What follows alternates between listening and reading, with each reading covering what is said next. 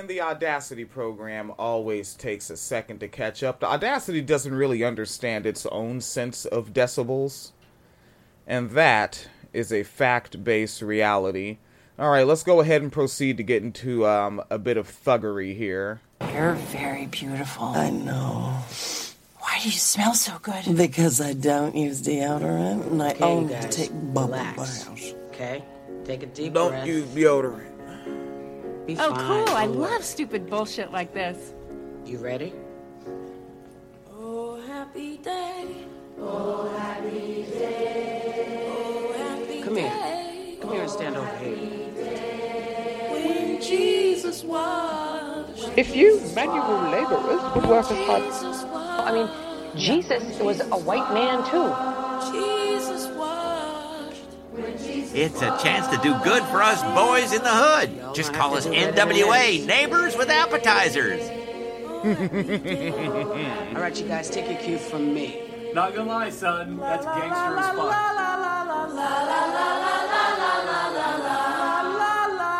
Not gonna lie, son, that's gangster as fuck.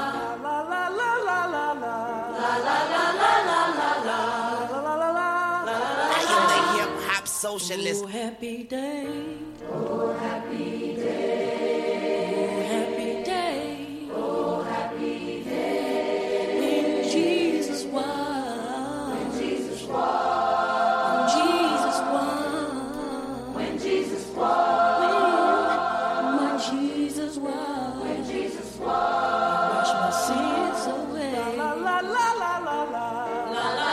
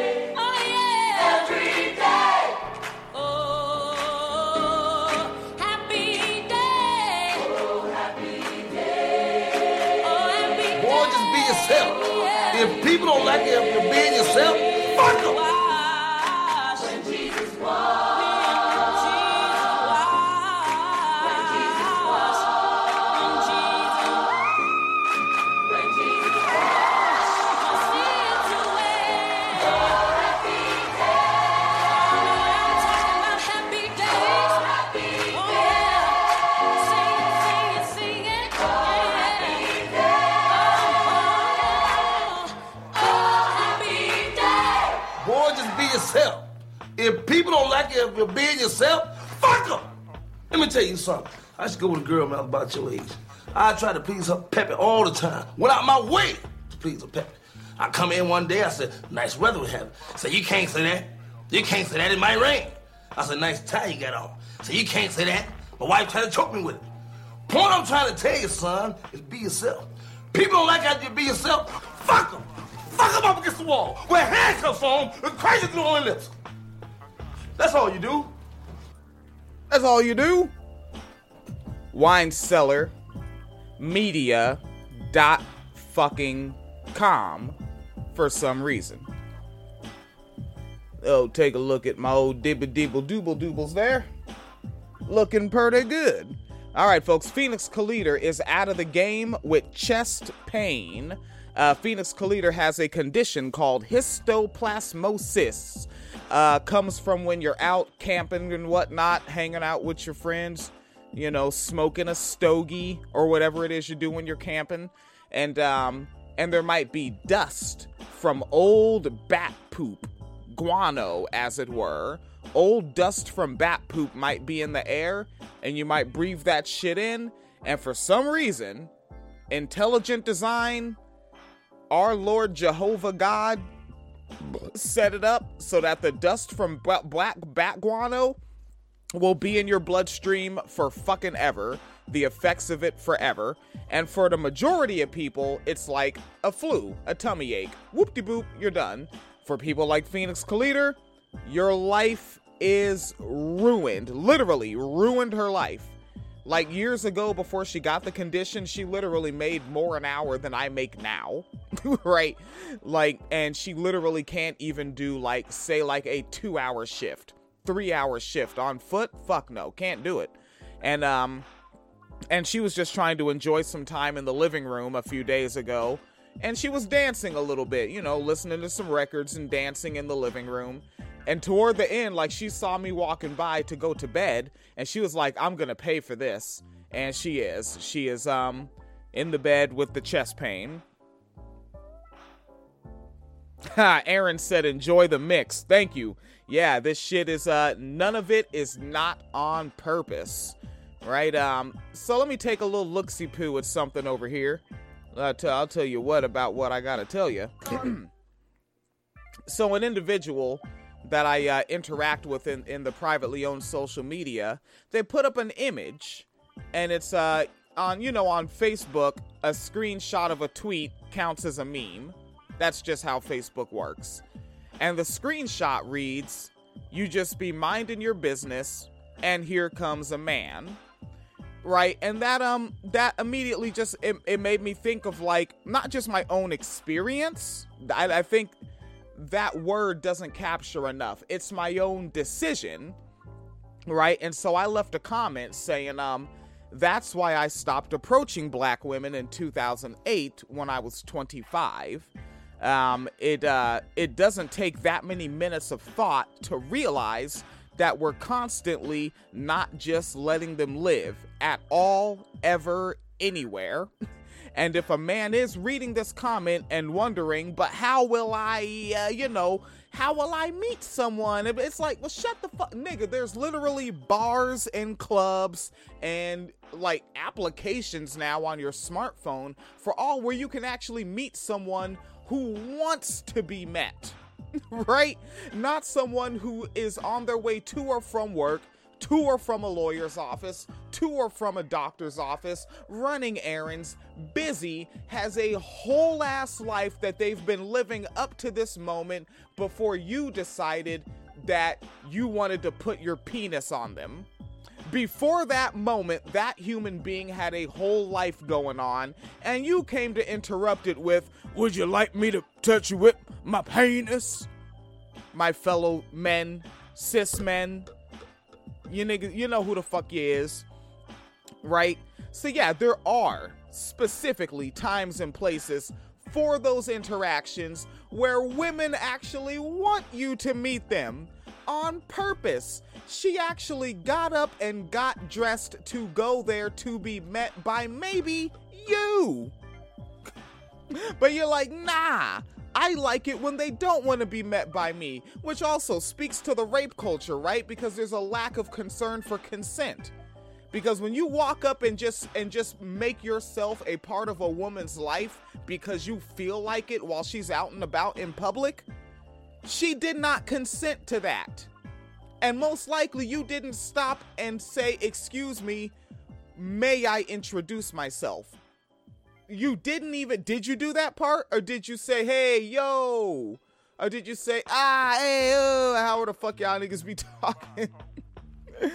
um, But then, and I said, um, furthermore, for my fellow men, if women find you interesting, and we can even throw in the word attractive, interesting, attractive enough, she'll approach you, right? And that's why the end result, because I, I stopped talking to women in two thousand eight, and I'm married. How did that happen? I don't, I, I almost said I don't fucking know. Yes, I do, because women will approach you if they feel like it. It's not something brand new. I don't even know if it's really that rare. I don't have any numbers on it, so I can't say it, it's rare or a lot. But women will approach men if she finds you interesting, attractive enough. Now, if you, my fellow man, step away from women, leave them alone, don't bother women while they're going to or from all the places we mentioned before and anywhere else, or if they're not going to, maybe they just want to be outside and not be bothered while being outside in general. If you leave them alone and you're not getting approached by any women at all, anywhere, ever, What is it about you that functions as a repellent? Figure that one out. Because not only do you have something about you that functions as a repellent, but you're deliberately approaching women with this repellent radiating off of your motherfucking ass. You ever think of that shit? Come on, niggas. And we could speak to this as like another area in the topic of emotional labor, right? I don't know about you blokes or like what wording you came across, but when I was growing up, a preteen, a young teen, even my mid-teens or late teens, what older cats, you know, grown men, men in their early twenties, what they'd always say is, you should just talk to her. The worst she can do is say no. And it's like, so now the idea is that you may have a, a man, a boy that may be what one might consider to be shy. And we might be using that word a little flippantly. That might just be polite or introverted, right? There may be more words to use than just shy or nervous, right? Or just uncomfortable. Or maybe he already has it in this idea that he doesn't want to bother someone that may not want to be fucking bothered. But you're like, nah, the worst she could do is say no. So build your own self-esteem, young man, young boy, by going out and randomly bothering women and girls, depending your age range, women or girls. Go out and bother them so that it will build your self-esteem up. Because the worst she can do is say no, right? Fellow men, guys, bros. Worst she can do is say no, right? While you're approaching her, keep in mind, let's say she's uh, twenty-eight years old, right? A twenty-eight-year-old woman doing her thing, whoop-de-whoop, here, this, that, and the other. She has experienced men and boys before out in this society. And while you're thinking the worst she can do is say no, when she realizes that you have decided to make yourself a part of her life in the moment, she knows the worst that we can do and have done. It ain't hard. You throw the search terms in and you're going to find a massive assload of results of man shoots woman because phone number, she said no. Man punches woman because she said no. Um, one that we covered, um, and let's go ahead and throw the trigger warning on it, just in case you may not be interested in the rest of a program that might be uh, heavily triggering or shit like that. All right, now, someone tuned in. You got the trigger warning, making your decision. Do you want to keep playing it? Do you want to stop it? All right, you're tuned in still? You're in there? Let's go. All right, uh, something we covered way back. I think this was two thousand fourteen in the Wine Cellar. A, um, a woman at a party in Atlanta in Georgia, uh, she was uh, an M C, hip hopper, and there were men there that were M Cs, and she battled all of them freestyle, and she won. She defeated all of them, and you know, there, it's not. It wasn't the type of battle where there were like judges and you know a specific timer. This was the crowd decides, right? And she served them niggas in the battle. Them niggas kidnapped her, raped her, and set her on fire. Like, and that and that is not in the realm of um like yeah that she wasn't on the bus and they walked up and and approached her to you know you, we find you attractive. They didn't hit on her, but that is an example of the worst we will do, right? Not the worst we can do. This is the worst we will do, as it has already been done by my cisgender. Right? My side of the gender binary has done this. Uh, taking a look at the archive chat space. All right. No fresh uh, uh, comments, but I see Carol posted up in the joint. There's Michael K up in the joint. Nicole up in the joint. And there's Aaron still uh, posted up in the joint. I think, Aaron, I think you tend to tune in for um, the Talk Fury episodes of the program.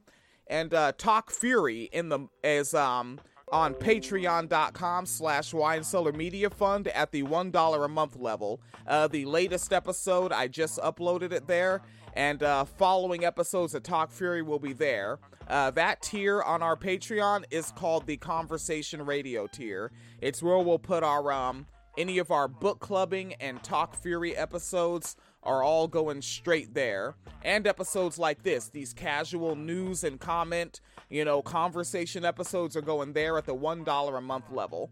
Dig it. Dig it. All right. So, yeah, that was in my head because I saw the homie post that and we had a brief interaction in the um in the chat space.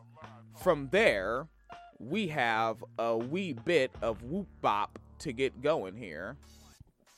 Ooh, excuse me, dear friends. Let's get to some news. Oh, cool. I love stupid bullshit like this. All right. So one thing coming off of Politico. Now, this is um, a general interest, and I'm going to go ahead and post the link to this in the um, in the archive chat space with the live uh, vidya.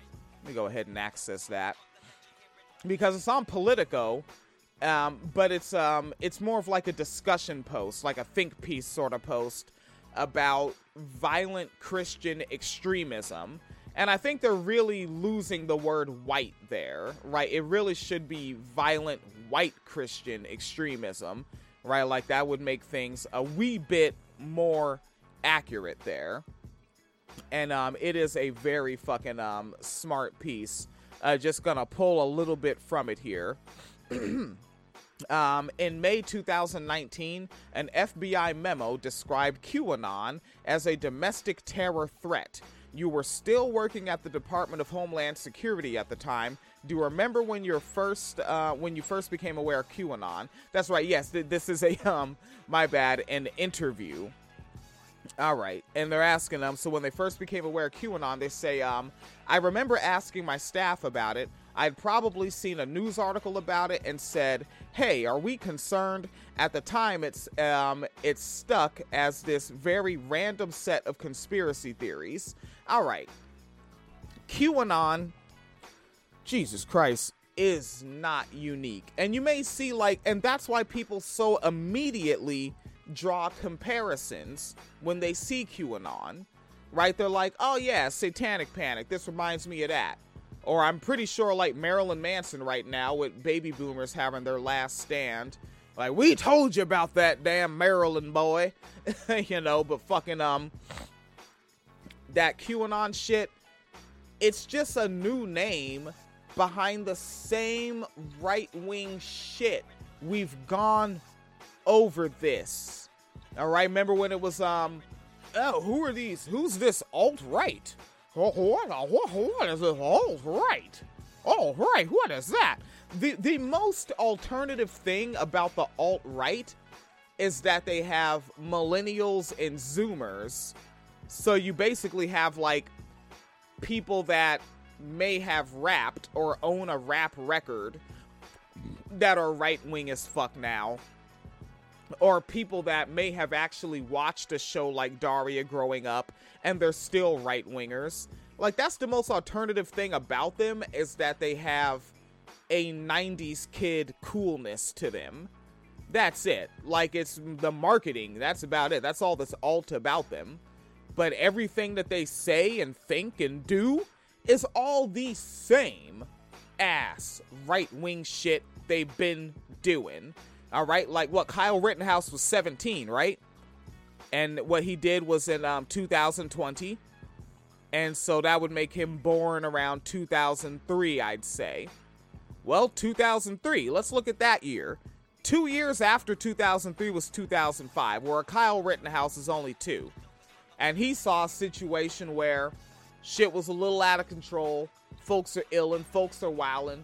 I might be able to go and shoot some people that I consider to be enemies. You know, whether they're niggers or white people that are race traitors, Kyle Rittenhouse is going to go do some shooting. Well, two thousand five, Hurricane Katrina. Shit was a little out of control. And what were white people doing? White people of whom were boomers and Gen Xers. What were they doing? Going down there, shooting some niggers. Attacking niggers trying to cross a bridge to get to safety. It's the same thing, shooting niggers and race traitors. Remember the doc? It's like, I think because of all the headlines that we get to see in privately owned social media now, that it's easy to start forgetting old stuff or not remembering the new stuff long enough. But Doctor Tiller, Who do you think killed him? Right-wingers. That's what they do. Right-wingers kill people. They put in work. Is there a real leftist body count out there? Is anyone concerned? Like, when you see when you see someone with purple hair and green hair and a Bernie Sanders t-shirt and a piercing and a ring in their lip, are you like, oh no, they might shoot some shit up? No. No, they ain't doing shit. It's right-wingers that put in work and kill every damn body behind whatever wacky shit they feel like claiming they believe, whether they honestly believe it or not. Right? They know they be lying. And so, no, QAnon is not some new shit. Like, just call it what it is. White Christians. Just put white Christian on it. If they want to say we're QAnon, no, you're a white Christian. We're the alt-right. No, you're a white Christian. But I'm atheist. Yeah, but everything you do is the exact same shit that white Christians do. Functionally, you're a white Christian. Nah, but we're the Tea Party. Nah, you're a white Christian. Run it back another decade. We're the new conservatives. We're the neocons. Or are you just white Christians? Run it back another decade. Oh, we're the moral majority, right? The silent majority. Shut the fuck up, nigga. You're white Christians. Go fuck yourself. All right? So you don't you don't have to fall for that QAnon shit. It ain't real. All right. Now, to my understanding, this is what people call a um a food crime. Is that what the folks are calling it? Um, and yeah, hard, hardcore switching of the gears. Aaron Loco said amen in the archive chat space. And so let's take a look at this. So um, this person, of whom I may also accuse of being a white Christian, is committing what people might consider to be a food crime. And so let's go ahead into the Becky Lives Matter white on white cream, uh, white on white cream, white on white area crime of area of things, and see what's happening here. So this is a new way of making nachos. And we're just gonna completely get it all on the counter. Yeah. For the folks listening to podcast audio, um, so this individual has taken a toxic masculinity sized can of cheese sarse and is pouring it directly onto a surface. By surface, I do not mean a plate or a cutting board. It appears to just be a table or a counter, and she's just pouring it right the fuck on there. You want this really wide. Let's spread it around as much as you can. Okay, fuck it. Fuck gloves. I didn't even... I, fuck... She, so, barehanded, she just put her hand right in the cheese sarse and is like, yeah, spread it. Fucking spread it. Oh, really good. Okay. Thing you're going to do, I like to uh, pour a lot of ground beef. Nigga. Right, right, right there. Hold up. I know the fuck those words did not escape her face when she did that. So she poured out one not full-ass cereal bowl with what looks to be cold, pre-cooked ground beef in it and said, I like to put a lot of ground beef. If you're looking at the video, does that look like a lot of ground beef? What the fuck is that?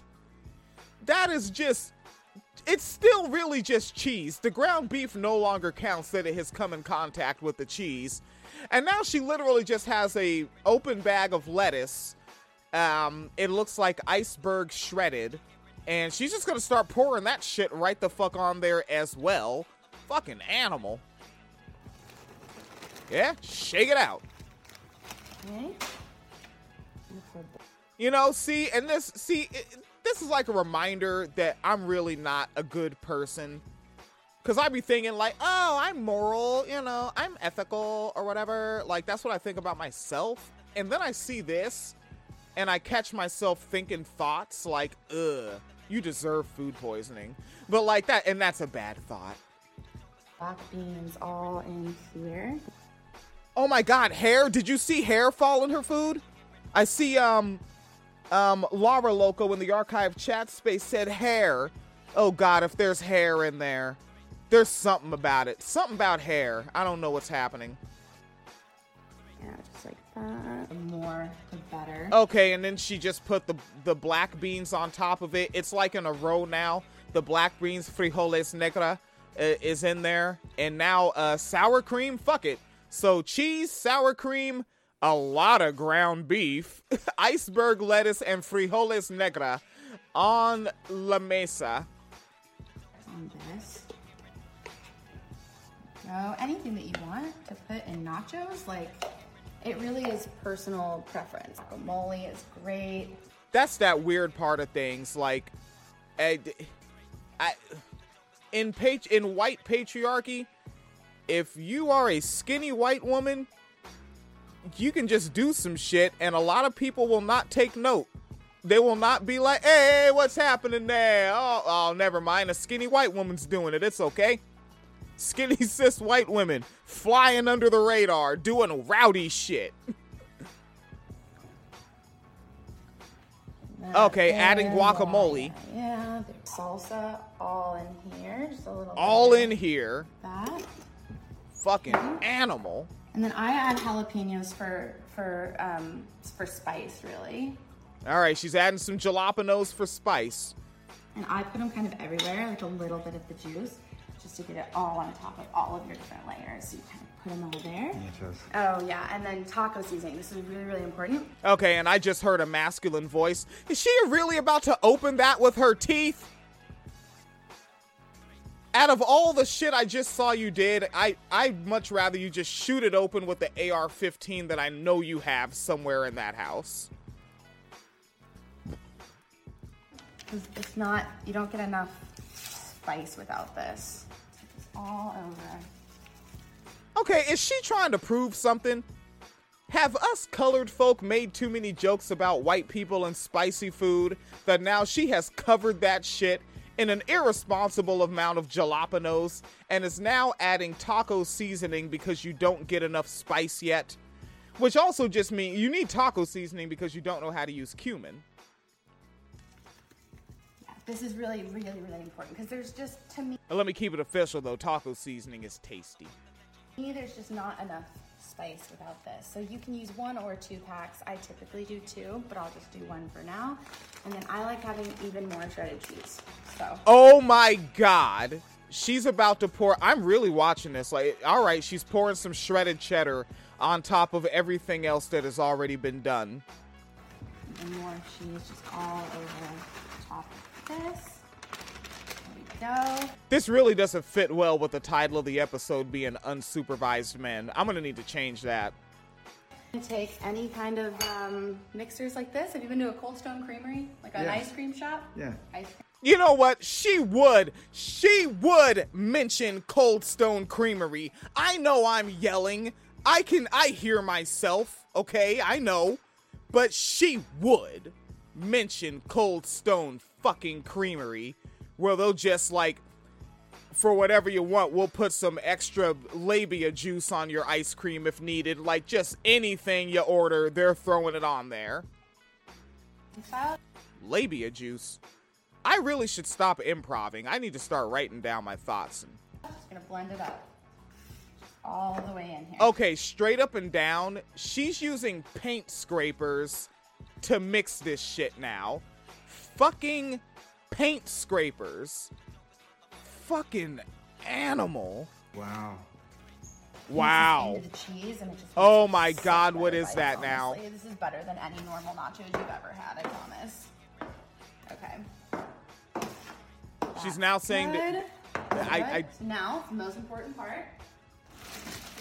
You grab tortilla chips. All right, now we're getting to the end. She's going to just pour some chips on there. These are the best nachos, apparently, and uh, paint scrapers. You just want to kind of lay them all out in here. As many as you can get, kind of just to cover the top. And then you're going to get your hands in here and just blend them in. Just like that. Yeah. Yeah, it really... And Trixie Loco, who was uh, recently tuned into another episode, uh, pointing out something similar. He said, um, so that was the whole point of this shit, Cold Stone Creamery, but nachos. That's the whole point of this fucking project. In there. And... okay, and then she's back to the no gloves mixing. Nigga, you just had your paint scrapers. What? Is she crunching the nachos into the... with the... no. Go. Okay, now we're going to take this. Looks about ready. We're going to kind of just pop that out of the top. That, beautiful. And you're going to take your ice cream scooper. What are you going to do with... what? Oh, God, she has an ice... yo, Trixie nailed it. Cuz has it. Literally has a fucking ice cream scooper. I have one, too, that I confiscated from my last restaurant job. They were underpaying. I took a scooper. Uh, and it looks like what they did, they, it looks like they took a tortilla wrap and shaped it like an ice cream cone and put it in foil and baked it so it would hold that shape. But one thing I know about tortilla wraps, when you bake them and the moisture goes out, the texture is fucking horrific. So she's about to put whatever the fuck this is in that to eat on purpose. And I, I don't know. I'm I'm rooting for climate change. I, I don't know. An ice cream scooper. Take a huge thing of nachos, just like you would an ice cream cone, except with this, instead of bites of ice cream. Okay, I'm also noticing that when she um when she's getting the scoops, she's actually like using a little extra muscle in her forearm, which means this shit that she made is like super thickness. It's like Pixar thickness, which is uh, apparently a thing. You have an entire nacho cone. Just like that. Nah, nigga. Mm. No. Mm. No. She's like worse than the cops. Hey. Oh, Jesus. Uh, that scared me. Another white woman just hopped on the screen really fast and it kind of scared me. Hold up. I think y'all should experience that as well. I wasn't ready. Hold up. Watch how, watch how this happens. Because you know how it does autoplay. Watch this. Hey. Yeah, that, that if folks may have noticed me jump for a second there when I brought it back to regular screen, it was because that happened on my screen way too quickly. All right, switching over to very um, an update on bad news from a bit of a while ago, from a couple years ago, actually. All right, to, uh, two thousand seventeen news, uh, recent update. Um, lawyer of a cop convicted after slamming a handcuffed black woman to the ground, requests house arrest, saying officer was... frustrated. All right. And it should say, like, I think that, you know, this headline can definitely fit on her face in it. Right. Because he didn't just slam. He slammed her on her face. And nature evolution does not give you a whole lot of those. Uh, so, and this is and this is Canada. All right. And you know how Canada's just way better than McMurica. Uh, so a lawyer for the uh, Canadian police overseer uh, convicted of assault for the violent two thousand seventeen attack. They put the word arrest. I think maybe they misspelled attack. The two thousand seventeen attack of a handcuffed black woman uh, has asked that his client serve time on house arrest rather than in jail. The attorney claims the constable is guilty of, quote, becoming frustrated. But hold up, my nigga. If they're guilty of becoming frustrated, why be sentenced to anything at all? Okay, I'm frustrated reading this article. Being frustrated is not a crime. So if you think that they deserve any punishment at all, then what is it actually for? Because being frustrated is just bullshit. Like, I'll punch this lawyer in the fucking face. How about, nigga, frustrate that? Yeah. Yeah, this is responsible commentary. I'm a good broadcaster. Uh, and so, guilty of becoming frustrated with the woman who was knocked unconscious as her head hit the floor. Her face. Her fucking face. Her face hit the floor, not her head. Her face. And her face didn't hit the floor. He slammed her face into the floor. Say the words correctly. This is why people don't know shit. Like, people are more misinformed than they are just plain old ignorant. All right? Say that sentence again in your head. People are more misinformed than they are just plain old goddamned ignorant. All right? These words are wrong. And this is why I keep saying, every time I come to this outlet, folks that listen regularly know, when I come to Atlanta Black Star, I always say I'm a little funny style about them. All right, dancing it forward. Um, the officer threw her down in a uh, processing unit in two thousand seventeen. Uh, the Calgary pol- policy overseer, Constable Alex Dunn, a thirty-four-year-old individual, uh, was convicted of assault causing bodily harm for his violent arrest and takedown of Dahlia Coffee, who was who was uh, twenty-six. When and now here again it says when the incident occurred. No, when he attacked her. Like, there's way too much language that removes um, accountability, right? Language that removes activity, action of individuals and groups. Take a look at the archive chat space. All right, still quiet, cool, and chilling over there. All right. And so surveillance footage of the attack uh, released by a judge in October shows that um, Dunn and shows Dunn and Coffee in the processing unit where Coffee was about to have her picture taken while standing against the wall. Dunn attempted to remove her headscarf multiple times before slamming Coffee to the ground in um, in what Staff Sergeant Gordon McDonald described as a judo-style throw. Or was it just a violent attack on a person of whom you know you get to do this to? All right. And um, again, with the trigger warnings, as we do, I'm going to go ahead and play the video clip here. All right. Of the uh, and this clip is from two thousand seventeen. So let's take a gander poo. Now, what the fuck was that shit? Y'all saw that shit? Yet again. And again, like, slow motion. He's slamming her face into the ground. That's very on purpose. Like, they keep acting like, like, oh, they just didn't know what they were doing. Like, one thing about a lot of these pigs, they don't look like the pigs you see on T V. They'll cast some little white boy actor to play a fucking pig as a T V character or a movie character. You walk around and look at the average pig walking around or hopping out of their car. There's, there's some big fucking monkeys, huge fucking forearms, right? That like I that I regularly call them roided up government gun monkeys, or I should say I used to regularly call them that. I need to do that again. Roided up government gun monkeys. They tend to be fucking huge and fucking strong. All right. So when they do this, it's on purpose.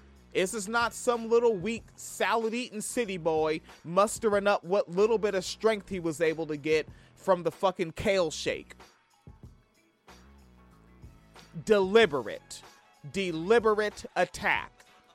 That's a violent fucking animal, all right? And they can get this ruling, all right? For folks that don't know, get this ruling is what we now say uh, so that I don't say what I think we should do and get my video taken down from Facebook or YouTube or wherever I upload it, right? So they can get this ruling. And there's uh, Heather L. posted up in the joint. How you doing, Heather L.? Um, if you do check out the archive of this program, I started out um, talking about um, uh, blokes, uh, cis men approaching uh, women. And that was the opener. And then we went into what one might refer to as a food crime. And it looks like you just tuned in right while we were at this um, article from the Atlanta Black Star dot com.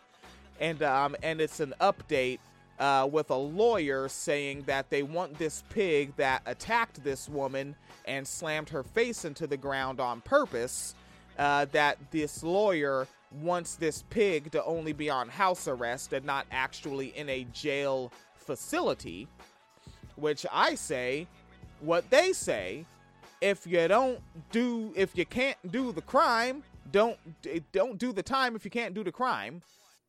I said that backwards, but you know, yeah. I totally failed on that one. That's terrible. All right, let's um take a look at this. Uh, now, back into it. The title of this episode is indeed still going to be Unsupervised Men, right? Because that's pretty much what the majority of society is.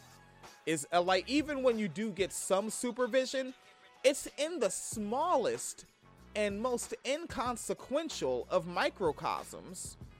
Like, to have a society set up and run by white men, and then slowly through the um the different stages of capitalism, other men are integrated into positions of authority, or women that the men approve of are integrated into positions of authority. This is essentially still a society of unsupervised manhood, unsupervised patriarchal values. All right, so let's go over to Arkansas. Lawmakers in um in Arkansas, they okay a bill. Ooh, excuse me. Ooh.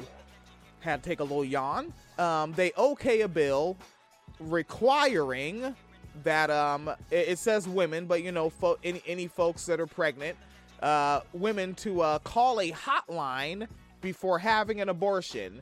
Requiring, all right. So we're going over to Little Rock, and we're not doing some H B O documentary about gangbanging. We're in Little Rock, Arkansas, where lawmakers have voted to require women to call a hotline before they can undergo the procedure to get an abortion, according to a report from C B S five News.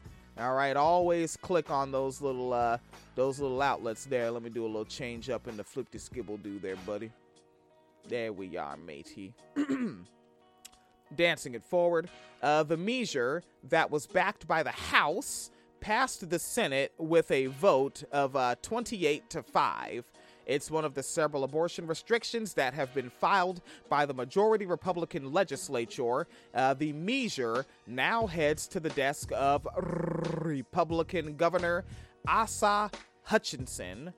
Uh, quote, the idea with this is that you are empowering women in order to be able to make the choice to not have an abortion. This is a real sentence that a grown-ass adult said. Let's do that sentence once more. The idea with this is that you're empowering women in order to be able to make the choice to not have an abortion?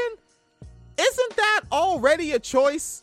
Isn't that already the choice that folks tend to prefer that a pregnant person go with? To not have an abortion? How the fuck is you empowering niggas with what the fuck you already allow them to do? Again, with the idea, see, and this is what you get with unsupervised men. It's stupid ass, mu- excuse me, I'm saying this, I'm being ableist, my bad, Crip. Gangster shit, um, my bad, cuz, but d- motherfucking sentences like this come from men being unsupervised. Somebody should have been there to say, what the fuck do you mean by that?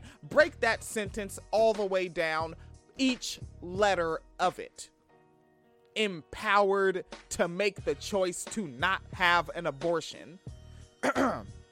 um, the, uh, and who was that? Uh, and that was the Senator Bob Bollinger, uh, Republican Senator Bob Bollinger.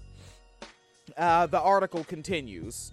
Um, if the governor signs the bill into law, the state will be required to set up a toll-free hotline that women can call. It's estimated that it will cost one hundred seventy-five thousand dollars to set up the hotline and four point eight million dollars to operate it every year.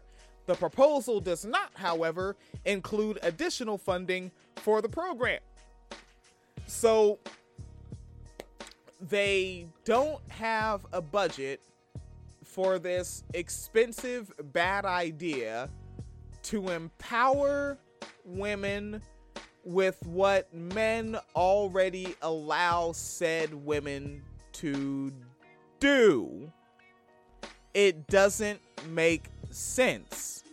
And it's okay to say that out loud, right? Given if you're in a, a relatively or more safe than others setting, right? Which is why, like, I have to do this shit. If I, like, I think that for me to not do a program like this, and for me to not say shit that I say and do shit that I do would be unethical, right? Like, um, because, like, let's say in the workplace, like, right now, I've got a situation in the workplace that I am very disgruntled with.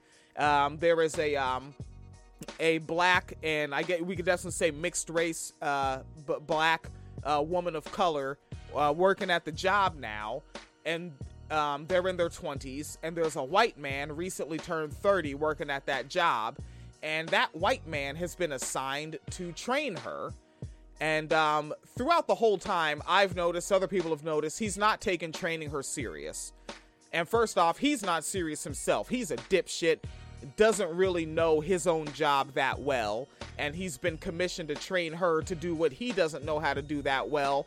And he's already, tre- and he's treating that as a joke along with it.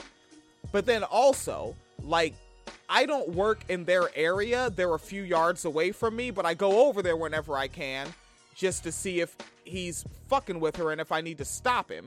Because there are times, like one time, he had a pair of scissors and literally re- he put his hands, and we live in colonial times, he put his hand on her hairnet to lift her hairnet up and take the scissors to some of her hair.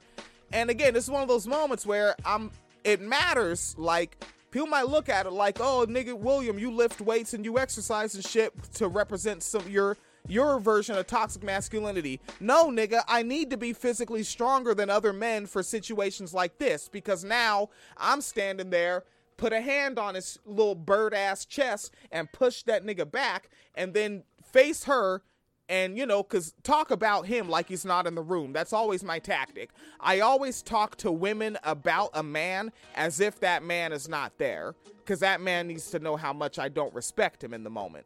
And say, do you consent to him taking his scissors to your, you know, I think they call them bangs, vangs, fangs, bangs, bangs, fangs, the short hair in the front? And she said, it's okay a little. And then she held out a little and allowed him to cut a little. But we made sure, like, consent first, right? And the shit, he pisses me off every day seeing him interacting with her. And I can't go to jail because I kind of just want to set it on him. Like, if I just beat him the fuck up, like, he'll do significantly less of this shit, if any more at all, right? Like, violence gets things done, you know. And like, it just a couple days ago, the most recent one, um, he literally, like, had a, got a paper towel and just walked up, and she's sitting down on some stairs and starts rubbing her leg with the paper towel. And again, I grab his chest and push him back because, you know, I'm stronger than him. On purpose. And then again, turn to her and talk to her as if he's not there and say, do you consent to that? Are you okay with him touching your leg with this paper towel? And she said it's okay. Now we fast forward to just yesterday, right? So really just mere hours ago, she finally comes to me and says, I don't know what to do about Steven. He's always saying, like, these dirty jokes and goofing around, and he's not really trying to train me. Now, since then, I've actually already gone to our supervisor, not about the physical touching. I don't know what to do there because it's it's real hard to get those things taken seriously and pushed through without the actual victim coming forward themselves. So I did go to the supervisor and let him know that the training is not being taken serious, and that's why she's having troubles.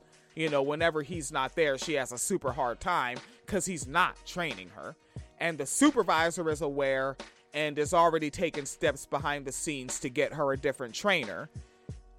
And that's the best we got going. But if she does go to human resources about the touching and about his little fucking dirty jokes and all his that's what she said shit, oh, best believe I'll follow fucking behind her in that human read. Like, if you need a witness, someone to say, yes, I heard this verbatim quote. Yes, I witnessed this action. Boop, boop, boop. I'm there for all of it.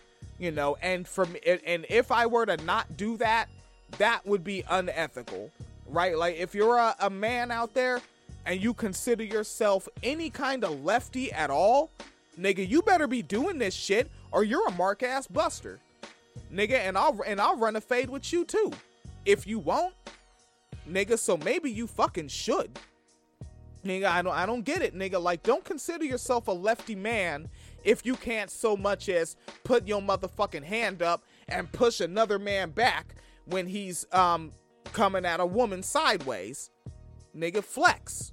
The fuck is wrong with you? What you got all that male privilege for, you nigga? Use it for something constructive. All right. As I tangent off into shit that pisses me off, David Hogg, uh, H O G G, uh, he's the white boy that uh, survived a school shooting, I think out there in Florida, in Parkland. And I-, I only saved this just to point out, like, so this is the headline from February fourth. Uh, David Hogg is launching a competitor to um, the company called MyPillow. Because to my understanding, um, the folks from MyPillow, like, uh, donated money to Trumpel Stiltskin and whatnot. So folks are kind of like, yo, fuck MyPillow. And when I just look at these David Hogg headlines, let me look up his age right now, because I'm like, holy shit. You know, and I know people are going to be like, oh, man, you're fucking, nigga, you're being mean because survived a school shooting. And it's like, nigga, survive, nigga, we survived drive-bys and police encounters and all that shit, nigga.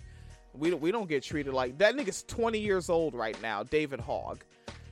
And just looking at the headlines ever since that shooting, the headlines in his favor, it's almost like he got reparations at this point. Like, twenty years old, and he's about to own a corporation because he didn't get shot. Because he survived one horrific situation. Basically, David Hogg has reparations. That's some cold shit. It's some cold. Look at those David Hogg headlines. Things have been going fantastic for him. And shout out to um just everybody tuned in in the chat space. Uh, Trixie Loco, make sure I'm saying your name right. I haven't seen Stefan. Make sure I'm saying Stefan's name correctly. Laura T up in the joint. Laura T is all the way gangsta. You know, like, if, if I ever meet Laura T, because I owe you a slice of cheesecake and a glass of Manny Chevy, because uh, you are hip and groovy. All right. Dancing it forward a wee bitsy bootsy boo more. All right. Let's take a look over here at Newsweek. All right. This may be another one of those, um... and water is still wet headlines, but uh, forty percent of uh, people classified as white think that them Negro folks just need to try harder. Uh, that came from some polling, which I can be a little funny style about the polling, because who polled who, where, was it by landlines, right? Like, there's gotta be a more efficient and more accurate way of polling. There's uh, Sam Sam tuning in on the way to work. Um, Sam Sam, just in case you want to check the archive later, uh, we covered um, just my ideas on men approaching women as far as, like, for dating aspects or interest and whatnot. Uh, we started there. We went to what folks might refer to as a food crime. We went to police brutality, uh, David Hogg's reparations, and I briefly ranted about some shit going on at work that pisses me off. All right. And so, yeah, the number that they got from their polling is uh, forty percent. Um, a little bit from the article. Overall, thirty-five percent of respondents agreed. Um, sixteen percent strongly, nineteen percent somewhat with that statement, and twenty-eight percent uh, neither agreed nor disagreed. forty percent of white respondents agreed, um, nineteen percent strongly, twenty-one percent somewhat, that black people just needed to try harder to be equal. Well, that's the funny shit, is that if equal is like, um, is institutionally unequal, right? Like, institutionally, we're not equal. You know what I'm saying? So how the fuck can I just become that when you literally have rules at jobs and schools against how my hair naturally grows out of its head? Also, just looking at like jobs that require you to shave for no reason other than aesthetic purposes, right? Like no one's like f- beard hair is not going to be falling in restaurant food every damn where. Or like I remember Best Buy employees s- some years ago, they had to have their beard shaved if they had facial hair. But like if you're a black man, you run a risk of getting like razor bumps, right? Very irritated skin or keloid scars, some of which can be carcinogenic. And so like just by that, like we're unequal. You set us up on unequal footing institutionally. You literally have a school to prison pipeline with which you already set up black boys and black girls on a shitty path deliberately, right? Like we already know from other studies and polls and whatnot, um, like one that I remember that came out of uh, Bloody England, where they found out that medical professionals, t- uh, not it was me- it was medical students. Medical students think that black people just don't really feel pain as much as white people, you know. And the funny, and this is the cold shit. We've mentioned this on the program before. You, y'all white niggas fucked up your own shit with that, with black people don't feel pain and super heavy empathy for white people pain, and you gave yourselves an opioid epidemic while not giving us any pain medication. Niggas, try harder. All right, back to the um, white-on-white crime world of things. This I just found interesting and relatively amusing. What the fuck is this and where is this from? If anyone knows where this original is from, lace me up. Because I want to know what happened before this video and what happened after. Because this young white boy is tripping and I think that things may have gone foul. But me, me in the parking lot, I put the gun in the car. What's up? Why, oh, why the parking lot? I put the goddamn car in the trans. I put the gun in the trans. Am. What's up? I'll take that bitch off your waist. I'll take that bitch. And again, like if you're looking at the video, you see the white boy saying, "I'll put the gun in the Trans Am," which also, like, goddamn, white dudes still love Trans Ams. But then also, you see the white boy's face, right? If you're looking at video, that look like a millennial. That look like a Gen Xer to you. That look like a boomer. Does that look like the greatest generation? That's a fucking kid, right? That little nigga's what? Like somewhere, I swear to fuck, between eighteen and twenty-one. twenty-one tops. That's a fucking kid, right? So like, stop it with the shit with Zoomers. Zoomers are not some great progressive monolith out there. All right? Like, who the fuck do you think conservatives are raising? Y'all do realize that conservatives are still breeding units of offspring and raising them without supervision, right? Unsupervised men involved in raising boys. You do know this, don't you? Like, you realize the people that believe in QAnon, they have kids that they're raising. You know what I'm saying, my niggas? Like, Jesus Christ. I'll take that bitch right now. You take your gun and walk off, and you won't call anybody. Brandon ain't never got your back. Cock that bitch back. Put some in my head. Come on. Yeah, he just pulled the gun out and cocked it, and then put it back in his pocket. Like, gee, he's like a fucking nineteen seventy-two Crip. I just got that on video. I just got it on the video. Hey, you need to chill out, cause it's on film. Yeah, you need to chill out, cause it's on film. I like the fact that we still use the word film. Is anything on film? Like, are even movies made on film anymore? I don't Martha fracking know. But I know that white boy is fucking wildin'. And from there, I only have two left. Uh, one, excuse me, was up twenty-three hours ago. Um, this is an update on Vanessa Guillen. Folks may not remember, um, Vanessa Guillen is a victim of Fort Hood military rape culture all, all the way up to the point of being murdered.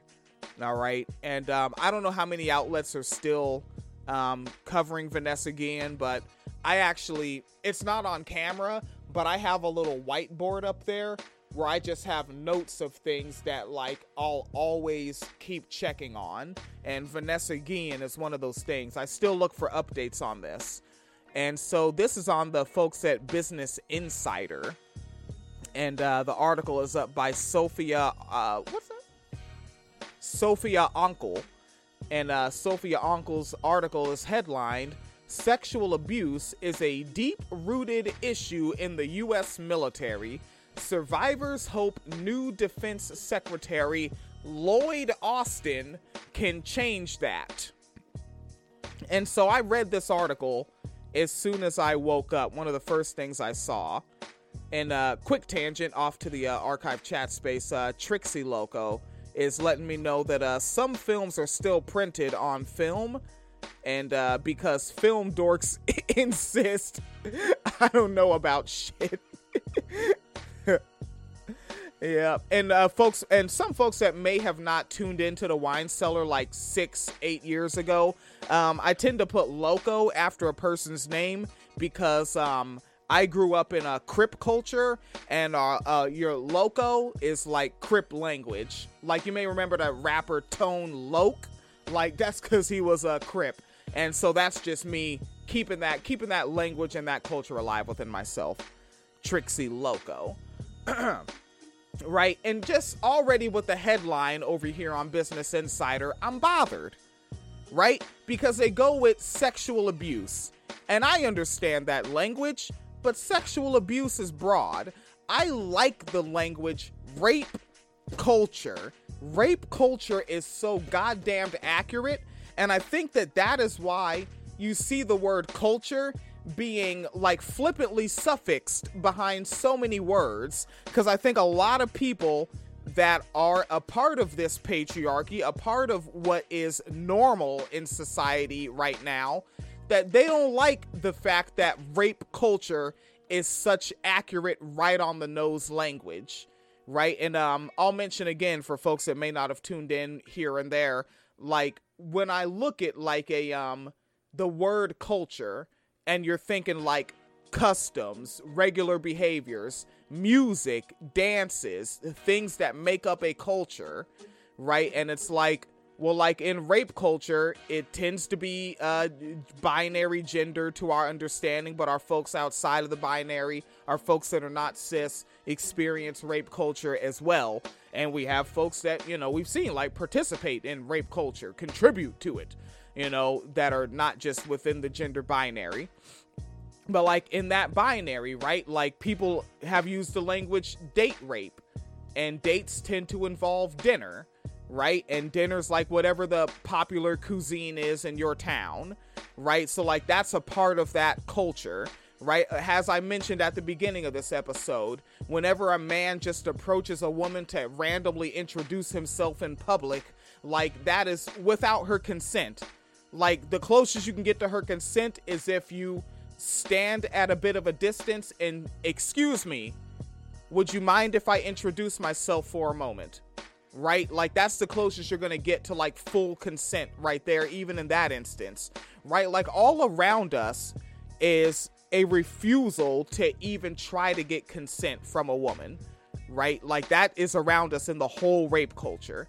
And then like I look at a comedian like a Dane Cook, and Dane Cook was doing a bit about going out dancing at the club, and the way he described the dancing, he was like, "Men just walk up and do this and go," and he ha- had the microphone down at his, you know, crotchal region and was making the sound effect and was like, "Boom, boom, boom, boom. Yeah, you mind if I bump into you with my cock?" Where's the consent? They just walk up and just do that, right? And that's right there within white folks. And then I turn around and look at my fellow black men. And I, I mentioned Crippin'. I listen to a lot of Crip hop music. I love Crip hop. And I listen to uh, Slim Loc One out of uh, Sacramento Cross, Stockton, California. And he has a song called "Move Nice." And he, within blackness, says the exact same shit that Dane Cook is saying in that comedy bit. you know, and Dane Cook being a white dude coming out of uh, Boston, Massachusetts, right? And you got C. Lim over here in Sacramento, California, and in his lyric, he's saying, I know she feel the swipe that I got because I'm poking her with my cock. Literally straight up said that in the lyrics to the song. I think it's on his um, uh, Star Wars album, The Empire Strikes Back. He calls it The Empire because he's a neighborhood crip. Um, right, so right there, I would prefer rape culture over sexual abuse, right, as far as like accurate language. And then I'm looking at, and I read the article, I'm looking at this like, so to get Lloyd Justin, and as much as I'm the one over here saying, goddamn identity politics, I'm like, hold up. So to combat rape culture in the military, you enlisted a man of whom was in the military. And not only that, but like, you know, got the promotions, the next rank up, the next rank up, you know. And so a man who was in the military from the entry level and got all the ranks up to where he's actually being hired by the Biden administration right now. You think he hasn't seen and or participated in the rape culture that he's supposed to be combating his damn self? Who the fuck did y'all appoint? This is what I'm talking about. What's Joe Biden's sentence? Nothing will fundamentally change. And so, and that's up on Business Insider. I'm going to go ahead and drop that in the, um, where's that archive chat space? I keep losing my own damn archive chat space. I don't know what the hell I'm doing. Come on. There we are. Drop that link in there. But yeah, that article bothered the shit out of me. So no, they're not going to combat rape culture in the military. And my last one, before I go ahead and dump this cat litter, do uh, put this laundry in the dryer, and go back to the factory to do a shift. Um, uh-oh, skip to do. Something went wrong here. I just had a little whoopsie-daisy. All right, so on U S A Today, I know, right? Um, Denver successfully sent mental health professionals, not police, to hundreds of calls. And this article is up by Grace Hawk, and it looks like it went up uh February eighth as well. Wait, is it the ninth or the eighth right now? Damn, okay, so this just went up a few hours ago today. And um and so another U S city is reporting early success with a program that replaces traditional law enforcement responders with healthcare workers for some emergency calls. Seems easy to do. Uh, previously, Denver's nine one one operators only directed calls to police or fire department first responders, but the support team assistant uh, assistance response, STAR, S T A R, support team assistance response. This pilot program created a third track for directing emergency calls to a two-person team, a medic, and a clinician. Get the fuck out of here. Um, staffed in a van uh, from ten a.m. to six p.m. on weekdays. We'll expand the budget and make these niggas twenty-four hours. What the fuck are you doing? ten to six? No, nigga, twelve to twelve. twenty-four hours. Let's get some people available. Shit. Um, the STAR program, which um, launched in June, reported promising results in its six months progress report. Uh, the program aims to provide a person-centric mobile crisis response uh, to community members who are experiencing problems related to mental health, depression, poverty, homelessness, or substance abuse issues. I don't know how they're going to handle um, problems related to poverty and homelessness. Like, are they gonna end poverty and homelessness? I don't know how they handle that. Like, if someone has direct um proximity to this, lace me up. I should go to um Jan Loco. Yeah, I'll go ahead and link this to Jan, and maybe Jan Loco can lace me up. Jan is the librarian that kicks it with us sometimes. All right, looking a little bit more at this article. Uh, Denver is among several U S cities working to develop an alternative emergency responder model for people who are experiencing mental health crises every year. Now, this is according to a Washington Post database of fatal shootings by on-duty police officers. And since two thousand fifteen, police have fatally shot nearly one thousand four hundred people with mental illnesses, according to the database. You keep in mind, that number is only the people with mental illnesses. This is how this, that's just those folks the pigs are murdering. And then there's everyone else the pigs are fucking murdering. Over the first six months of the pilot, Denver received more than two thousand five hundred emergency calls that fell into the STAR program's purview. And the STAR team was... And that's the problem with acronyms. They say the STAR team when the word team is already part of the acronym with STAR. So that's like saying the team team was able to respond to seven hundred forty-eight calls. No calls required the assistance of police, and no one was arrested or murdered. Put in the murdered part, right? No one was arrested. Um, Denver police responded to nearly ninety-five thousand incidents over the same period, suggesting that an expanded STAR program could reduce police calls by nearly three percent, according to the report. And a closing quote from the article here, uh, skibby flibby jibby doo. I'm trying to find the person the quote is uh, attributed to, and I don't see it. Uh, but this quote, oh, there it is. The quote is from uh, Vinny Cervantes, is, is uh, this quote. Overall, the first uh, six months has uh, kind of been proof of concept of what we wanted. Uh, we've continued to try to work to make it something that is truly a community-city partnership. All right? wine cellar media dot com, folks. This episode I'm throwing straight up on the free feed, uh, but recently on the one dollar a month level feed on patreon.com slash winecellarmediafund is the latest episode of Talk Fury, where they bring in Phoenix Calida to talk Sesta Fosta updates with them. All right. And more stuff will, um, as we go through this year, more and more will be hitting that one dollar a month uh, paywall. And I will keep um, getting my ass up to make sure that I get these all these free episodes up as well, so that Wine Cellar Media is wherever the fuck a motherfucker can get it. All right, folks. Let me. Oh, damn. The instrumental stopped right when I was done. That's great. All right, folks. So thanks for tuning in and hanging out. Um, there is always the uh, tip jar, uh, a non-transaction tip jar at uh, paypal.me slash Phoenix and William. Uh, non-transaction tip jar if you use the Venmo. Is uh, our Venmo is at Wine Cellar Media. Uh, we're posted up there. I buy broccoli and shit and other things. And something that I'm probably going to do later this year, I got to look at it because we need to move. So I need to look at the moving housing budget and whatnot.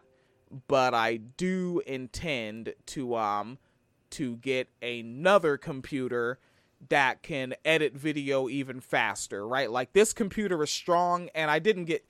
I got this computer with um, Wine Cellar Media funding, but I think the next one I may get out of pocket. Like I may work like some extra overtime hours, maybe do like a ninety hour week or something like that. And um, and then just get another computer, because I'm going to have to get something that's going to cost like three G's, because I need something that can edit video fast. You know what I'm saying? Because I don't have a lot of time between these shifts, and I do want to record and upload a lot of shit. And I would like to edit it better and make it crispier, you know, give it a, a more sleek presentation, more enjoyable for the person on the receiving end of the content. And but I'll probably be doing that out of pocket from the factory, not from the Wine Cellar Media Fund. And I'm looking for Doctor Mo out there. Uh, Doctor Mo, I would just like to uh, interact with you and see what's going on. All right, folks, be as safe as possible wherever you are.